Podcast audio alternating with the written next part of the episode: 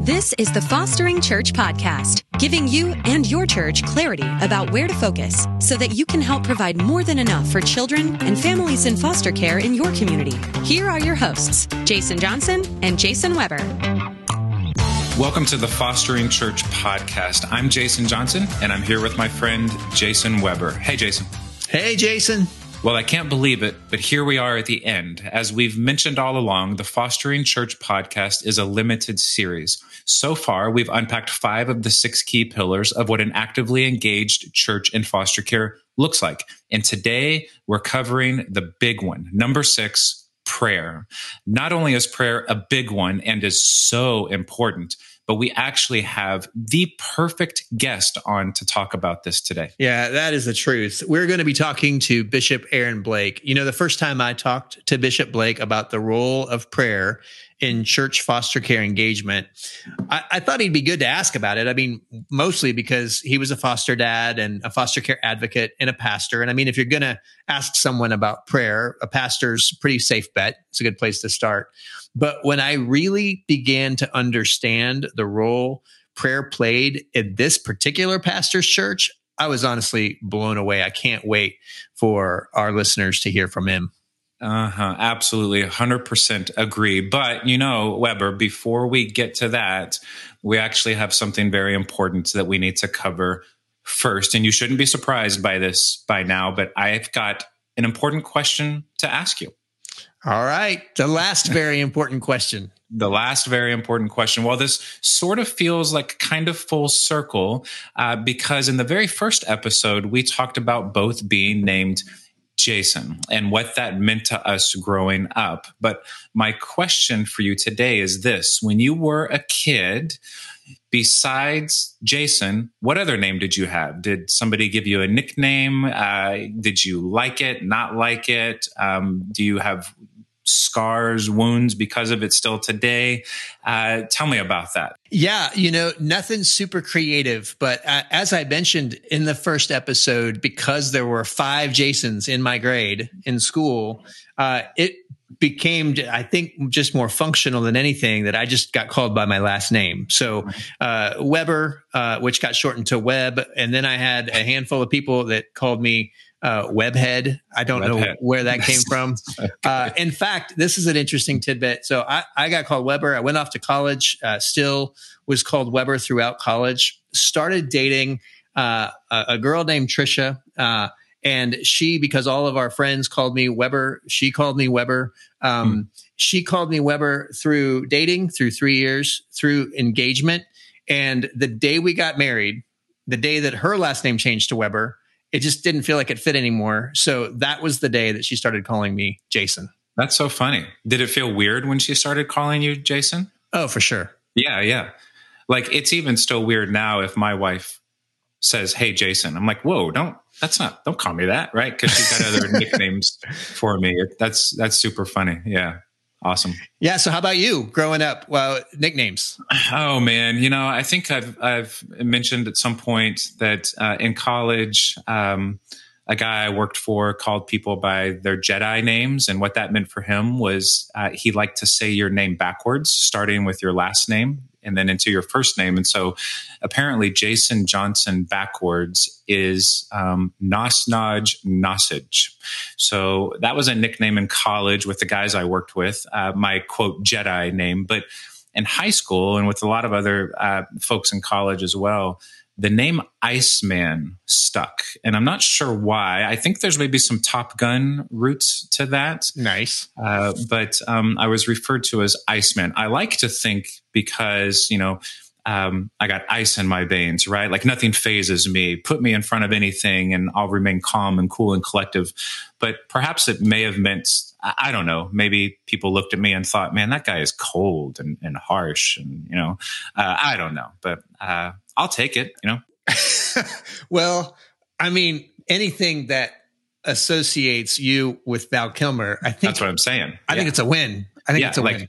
So you're calling you you look at me and you immediately think um, uh, fighter jet pilot. Great, done, sold. I'll take it. So that's right.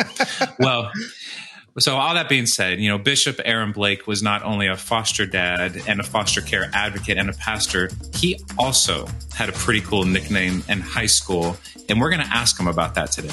That's right. Let's go to that interview with Bishop Aaron Blake. Hey, thanks so much for being here with us, Bishop Blake. It's, it's good to be here. Good to see you guys. And uh, man, I'm honored. Mm, well, so are we, Bishop. And you know, before we we jump in, uh, Weber was telling me that you picked up a pretty cool nickname while playing football in high school, and I'm interested to learn more. Can you tell us about that?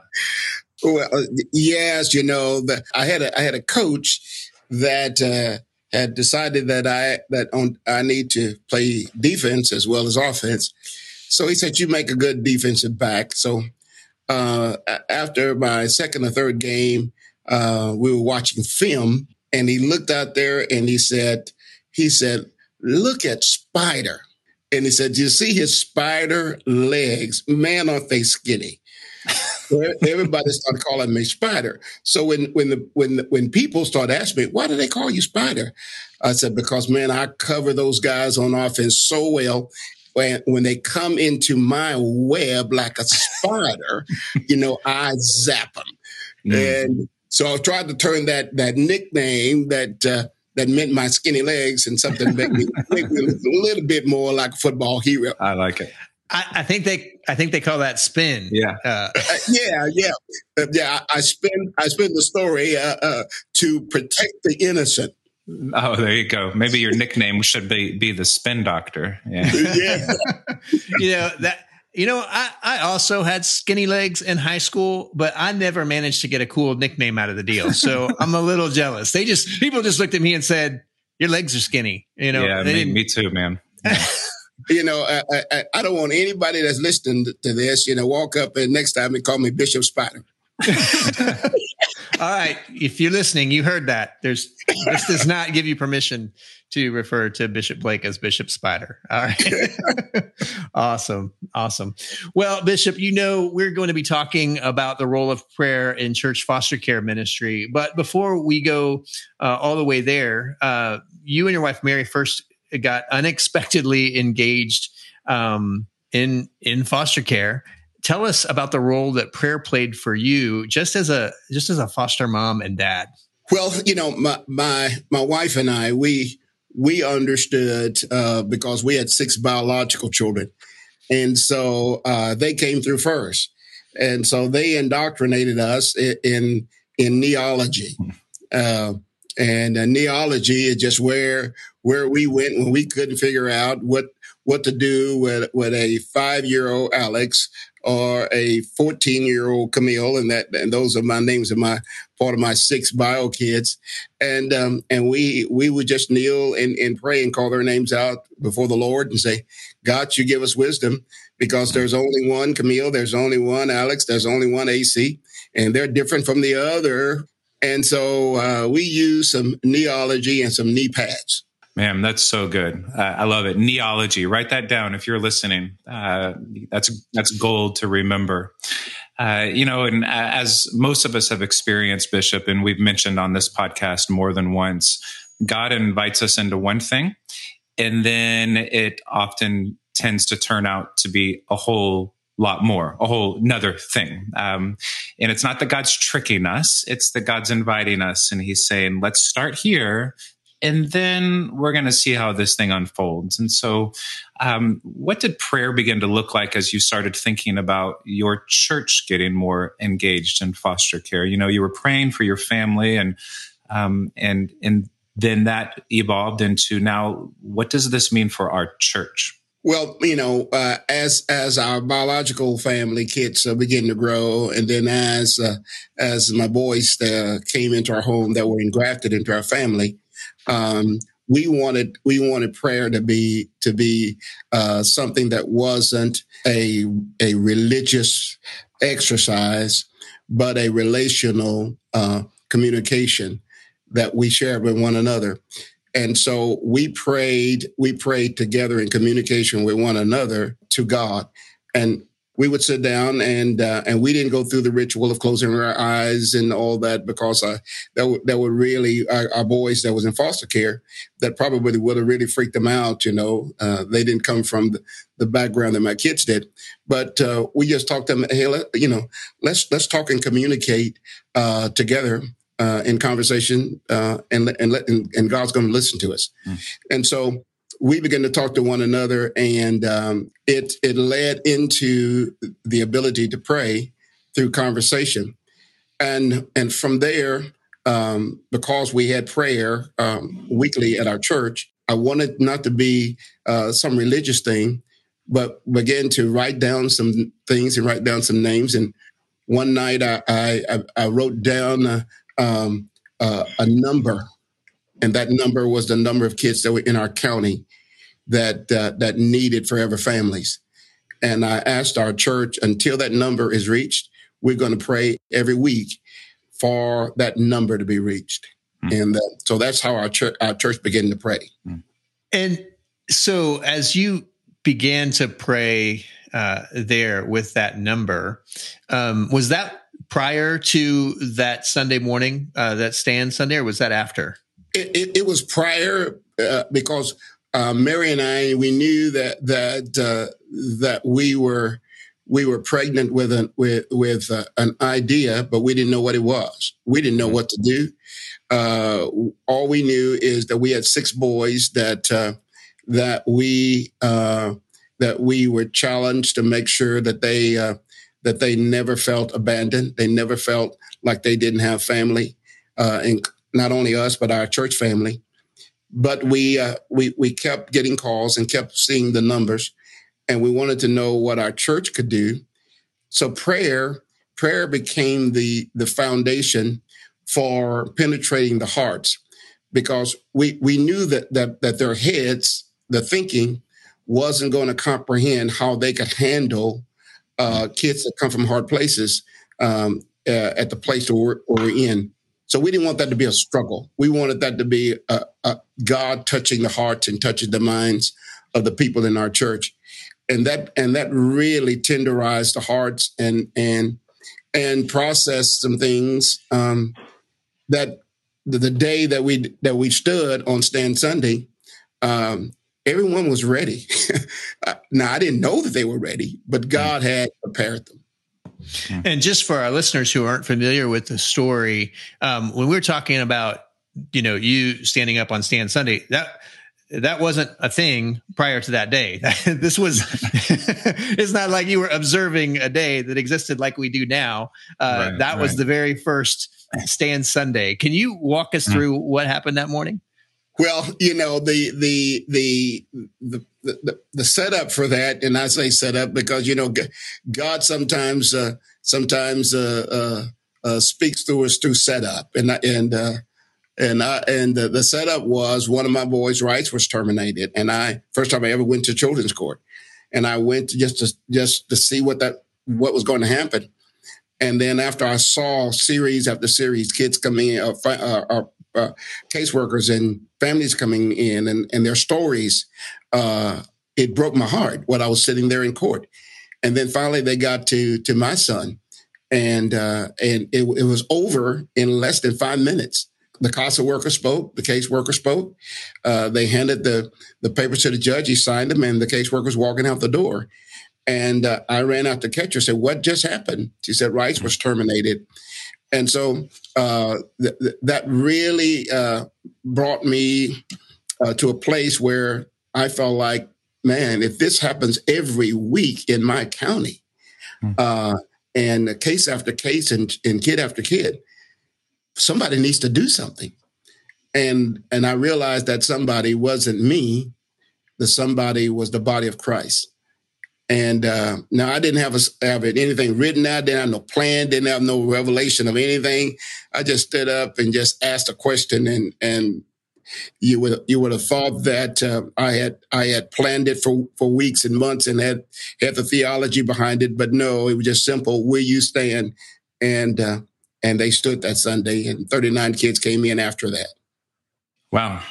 I mean, just to take that in, that we are speaking with um, the man who really, in a lot of ways, started a movement and started something that so many churches now around the country and around the world recognize and stand Sunday. And it began through prayer and it began through you as a pastor, as a dad, as a foster dad, sitting in court and watching things unfold and, and realizing this is the place that the church needs to be and where we need to stand uh, and it's so powerful. And I, I, know from my time as a pastor, bishop, that sometimes getting the congregation engaged in prayer uh, can be difficult, right? Like it, it, actually coming to prayer meetings can be one of the most challenging things a, a pastor attempts to do sometimes. Um, like everybody's there for the potluck and then it's crickets at the early morning prayer meeting, right? So,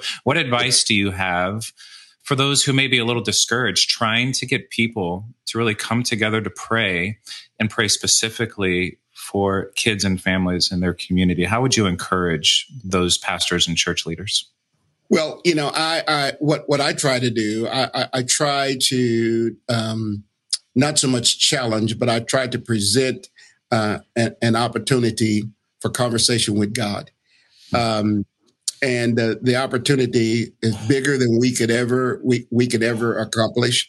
Uh, uh, more challenging than than we could even uh, imagine or even even hold within our own compass. And so, presenting that to to our church, presenting the numbers, uh, presenting the stories, um, having our boys uh, physically there, and um, inviting in caseworkers, inviting in uh, uh, case managers, um, and then uh, just sharing my heart and my story and asking the church, "Will you pray for us?" Mm. And so the prayer really started with with our church praying for us and praying for our boys. Mm. And then we extended it out from the the, the physical visual visual target of us being a foster family to other foster families and then asking them, uh, will they then join? And then asking the church, if you can't foster, if you can't adopt, uh, uh, will you pray? And we're going to pray every Wednesday uh, night. And um, if we can have names, we will. And if we don't have names, uh, we definitely have some faces of those that are in our church and around in our community. And uh, that prayer uh, from our church started, um, and we're talking about now almost 10 years ago, well, longer than that.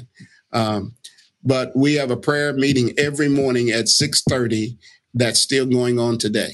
Wow. Wow. You know what strikes me about what you're sharing is just how specific the prayer opportunities are that you provide for people. That it's not kind of a big, lofty pray about what God might be calling you to, although, of course, that's part of it. But it's very much let's pray for this family. Let's pray for this name. Let's pray for this face. Let's pray for this story.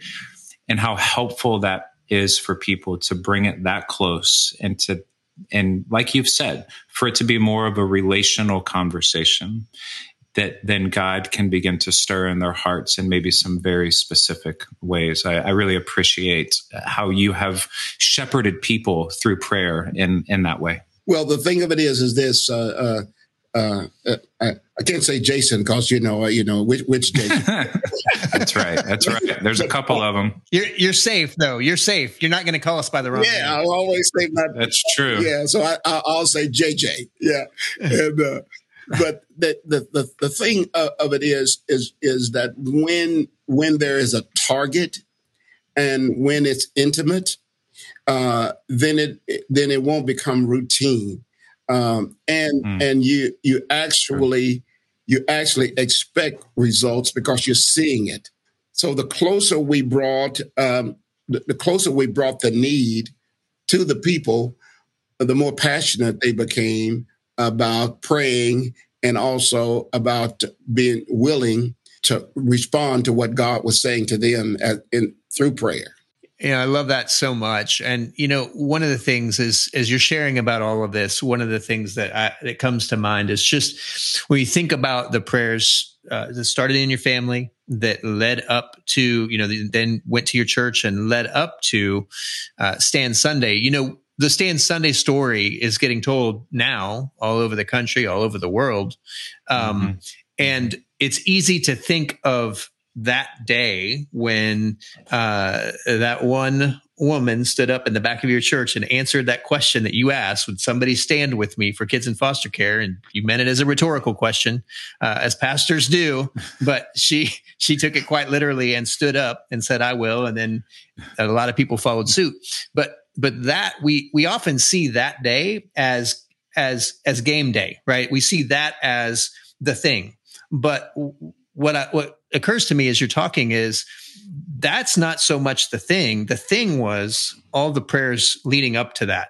That mm. the, the real work mm. was done. You know, we we all want to be a football player, but don't really want to lift weights. We all want to be a concert pianist, but don't want to you know start out playing Twinkle Twinkle Little Star. Like we don't want to do what is actually the thing to get to the mm. to get to game day. That's good. That's good. Yeah, yeah. No, nobody wants to sit and and and watch you know, we just want the plant, the, the flower to bloom, but the, the process of cultivating it and planting it and tending to it, that's really the work. I love that, that picture.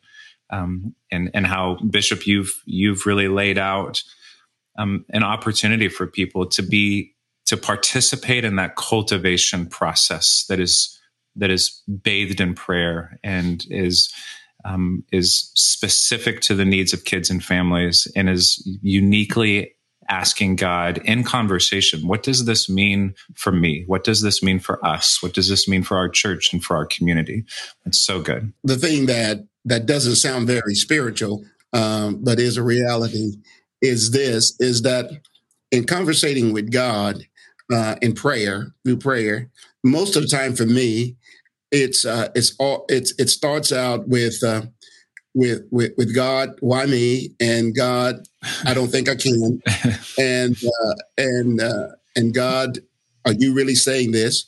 Yeah. And so as I as I walked people through my personal journey of that, I'm not this super super saint, um, this super person that, that that really prays and fasts and, and shake mountains uh, that I come to God with my with my insufficiencies and with my weakness, and um, and ask ask God, Lord, give me Your heart, and and God, help me with my inabilities um, to to do something about what I'm seeing, what I'm feeling. And so I don't want anybody that's listening to feel like you have to be a super saint um, uh, to mm. enter into this area of prayer. This uh, prayer is is communing with God. Uh, uh about where you are and what God is is what you're feeling in your spirit, and then sharing in, in conversation uh, fashion with God. And um, and when we make it spiritual, uh, then that's probably when we're going to miss it. Mm. Yeah, that's that's great. Mm-hmm. You know, after your church uh, became engaged, Bishop, uh, you know that grew to further include other churches in your community. And you, you know, as uh, Johnson shared earlier, what we started out intending, you know, always gets a lot bigger. It seems with God, and so you ended up being an advocate in your community. And I know from talking to you about this before that you had a, a really interesting approach to inviting churches in your community into foster care uh, you didn't start by asking them to to be a foster parent. You didn't start by asking them to adopt. You started by asking them to pray. Uh, can you tell us how that worked with other churches in your community and why you did it that way? Well, the the the, the thing that I wanted to first of all to uh, the pastors and the community to know that uh, that foster care was not uncommon in, in our community. There were there were grandmas and and there were aunts and uncles that were caring for kids that weren't birthed by them, and so it wasn't uncommon. Uh, the the other thing I wanted them uh, to know that um, it wasn't it's you know the, uh, the, the stories are not in in Africa, in China, in in those places, uh, but they're probably two two blocks from us. Um, Mm-hmm. And so the, the, the response doesn't have to be something that you flew thousands of miles and, and this kid was, was malnourished and, and um, you paid thousands of dollars. Um, but it could be that you just uh, responded to wrap around and support um, a foster family or mom or, or, or, or, kid, and then seek the Lord on what God is saying to you uh, about little Susie or little Johnny and um, and then then bring bring the story so close that uh, that the prayer then becomes about a person and not a number. Mm-hmm. Yeah, and so you would invite churches in your community to begin praying for specific children with specific names. Specific children, and we would use the first name, and uh, we would, uh, uh, whether it was in prevention, uh, whether it was in intervention or transition. Uh, we would bring the stories, and uh, and then we move from there to inviting pastors. Um, uh, I, I, w- I would go every Tuesday uh, to every other Tuesday because it didn't happen every week, being on the docket. I would invite pastors and, and other others to go to court with me and just sit in court. Mm. And then when we leave out of court, we go get breakfast and um, and then I asked, I said, hey, you know, let's let's pray about what we just saw. Let's pray about what you know. And I asked them, what did you see? What did you feel? What did you hear? Mm. And they would say, man, gosh, what's going to happen? And I said, well, let's pray about it and see what God says. And uh, and then uh, and then I try to follow up with them and say, hey, you know, uh, is God saying anything to you in your congregation? Uh, what what you know? I'd like to come and and, uh, and share and and see what uh, what maybe some of your congregants would like to do, but. But uh, first of all, just um, uh, take this to prayer with your church uh, first, and, and, let God speak to their hearts. You know, don't we don't have to we don't have to create a a, a five phase or ten phase orphan care ministry. Let's first let God tenderize their hearts uh, through prayer. Uh, well, you know, Bishop, a few months ago, you invited me. You know, you mentioned earlier in our conversation this morning prayer call that started over 10 years ago. And, you know, I've known you for uh, most of that time, I think. And I, I never knew about this prayer call until just a few months ago. And we were talking about this topic, and you mentioned, oh, yeah, there's this group of folks from uh, your church, but from a lot of other places as well that have been gathering uh, daily praying for children in foster care. And you invited me to come and and join one of those times. And i i just I, have i've never experienced anything like it. Can you uh, describe that prayer call and what god has been doing there? Well the, the, uh, prayer call really uh, really started out out of uh, a broken heart uh, that mary and i had um, and just we just did not know what to do and we started in our church uh, uh, uh, just for praying for us um, for what was God saying to us and what what God want us to do about the numbers that continued to grow, and um, and so uh, the church started praying for me, and then it then it expanded, and then as, as some of our, our our young men that were in college went off to to pastor in other places, uh, they continued, and so we. Um, and other pastors that came through our church uh, left. So we decided one one um, uh, leading up to uh, adoption month. Really, uh, we decided that we were going to uh, uh, start praying up until November second, the second Sunday in November. Um, we were going to pray every morning at six thirty um, for the numbers in our county, and and we started praying. And then after after it passed, uh, somebody said, uh, "Well, the numbers are not didn't uh, had hadn't hadn't changed yet. Should we stop praying?" Hmm. And um, we decided no.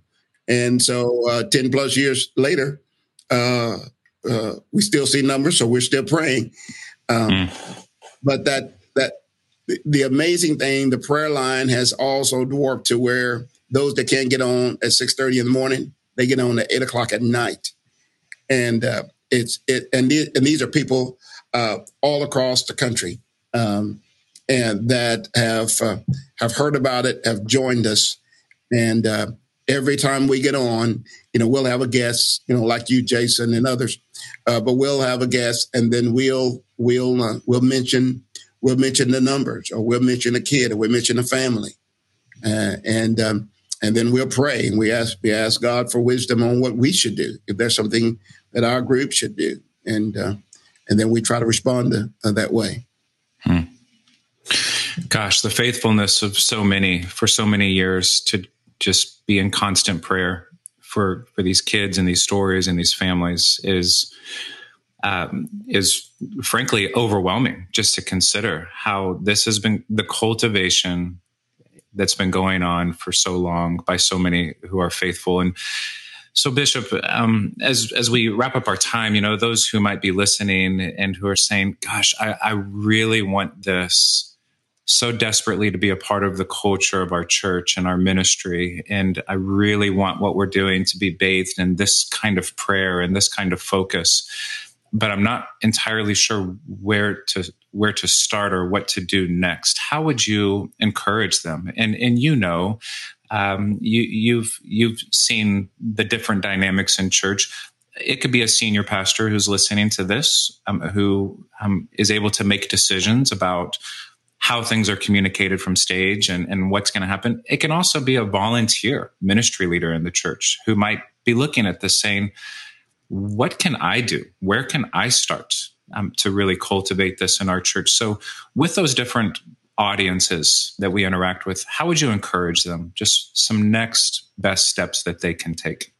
The first thing to do is is is seek God's wisdom on a personal level and find that passionate spot that that you would intercede yourself with God. Where, where does that where does that passionate spot take you to your knees with God personally?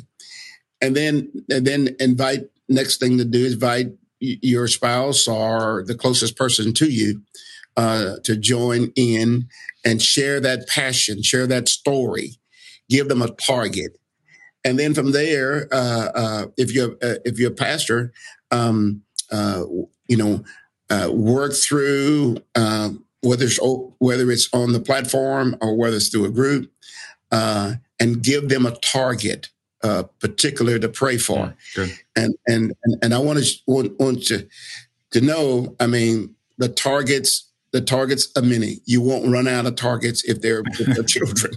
and they're moving targets. And they're moving targets. that's but, right. But but but always make it a target and make it a target that's close enough that that you, you can conversate with God and God can conversate with you, and then you can respond in a tangible way, and then God will direct the rest, the, the next step, uh, mm. because one one thing about it is the fervent prayer of the righteous avails much and and god will encompass uh, the collective body as they pray.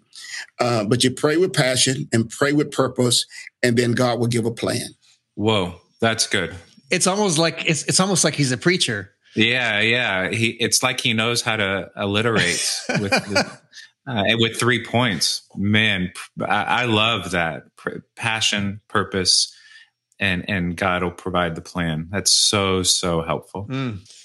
Well, Bishop Blake, you know, thank you for one just uh, being an example and a, and a, mentor to so many of us. Um, working in this space of foster care advocacy. Mm-hmm. Uh, we often think of you uh, when we do what we do, uh, and and are inspired by the um, the groundwork you've laid and the, the the path that you have blazed, and and none none of those paths uh, more significant than this one that you've modeled. That at the end of the day, this isn't primarily about just you know a really strong recruitment plan though that's important. It's not about really strong um, strategies and all those things but that it starts with prayer and those other things flow out of that. So thank you for not just being able to talk about that but for modeling it for us. And thanks for spending the time with us. Well thank you guys. And uh, and i want to say to you guys and to those that are listening um, man I, I i i i love every one of you uh, spe- with a special love. And I love the way you love others and you love kids and what you what you do. And for those of you that are listening, um, I, I, some of you I may never see, may may never see. But um, uh, I'm, I'm, I'm going to be praying for you, and I'm going to ask our prayer team to pray for each one of you that are listening here as God orchestrates you through this prayer wall together. And so I uh, love you. Uh, appreciate you so much. Amen. Thanks, Bishop. Wow, Weber, I got to be honest, just to sit back for a second and take all that in and just um, absorb it. It was so, so good. What an incredible example Bishop Blake has given us to make prayer the foundational part of our church foster care ministries. Yeah, absolutely. You know, some uh, listening might wonder why, if prayer is so foundational, why did you guys leave it as the last mm-hmm. pillar? why did you mm-hmm. talk about it last? Um, I actually think it's the perfect way to end. You know, we have talked about strategies for all of these different pillars, and strategies are important. But at the end of the day, what we want to see in your church, in your community, is spiritual movement. And yes. no spiritual movement in history has been started apart from prayer. Absolutely. And by doing this one last, we hope the message is that ultimately church foster care ministry is not about just getting more people to help solve a big problem. While of course that's part of it, it's so much more than that. It is always and first about God and what he is doing. It is always about the gospel being demonstrated by a group of people that are utterly dependent on him. And prayer is the ultimate indication of that dependence on God. For sure. And if you're wondering how you might guide folks in your congregation into meaningful prayer for foster care in your community, we have something for you. We have a beautiful foster care prayer guide.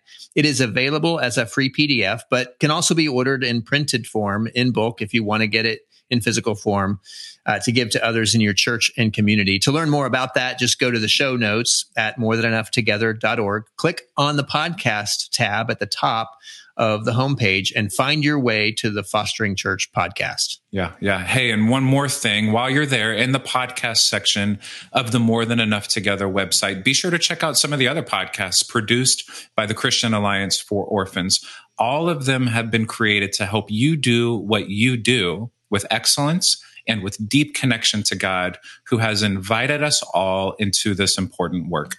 That's right. That's right. Well, it is time for us to close this thing down, close yeah. down this last episode of the Fostering Church podcast. If I'm honest, I'm a little bummed about that. Uh, Jason, it's been a blast doing this together with you. And we just want to thank each of our incredible guests that we've had along the way through these seven episodes. Uh, they inspire us, and we know that they have inspired you as well. Absolutely. It's been so good and rich. And I just want to say to all of you listening, thank you for joining us. We're grateful for what you are doing for children and families, and we are here to help you get it done together. Mm-hmm. Let's do it. So, this is Jason, and on behalf of the other Jason, it's the Jasons signing off. This has been the Fostering Church Podcast. Join the Jasons and their guests for all seven episodes dedicated to helping your church provide more than enough for children and families in your community. Please rate and review us wherever you listen to podcasts so that we can help more churches help more children and families. The Fostering Church podcast is a production of More Than Enough, a collaborative movement facilitated by the members and partners of the Christian Alliance for Orphans. For resources related to this episode, click on the podcast link at morethanenoughtogether.org. That's morethanenoughtogether.org.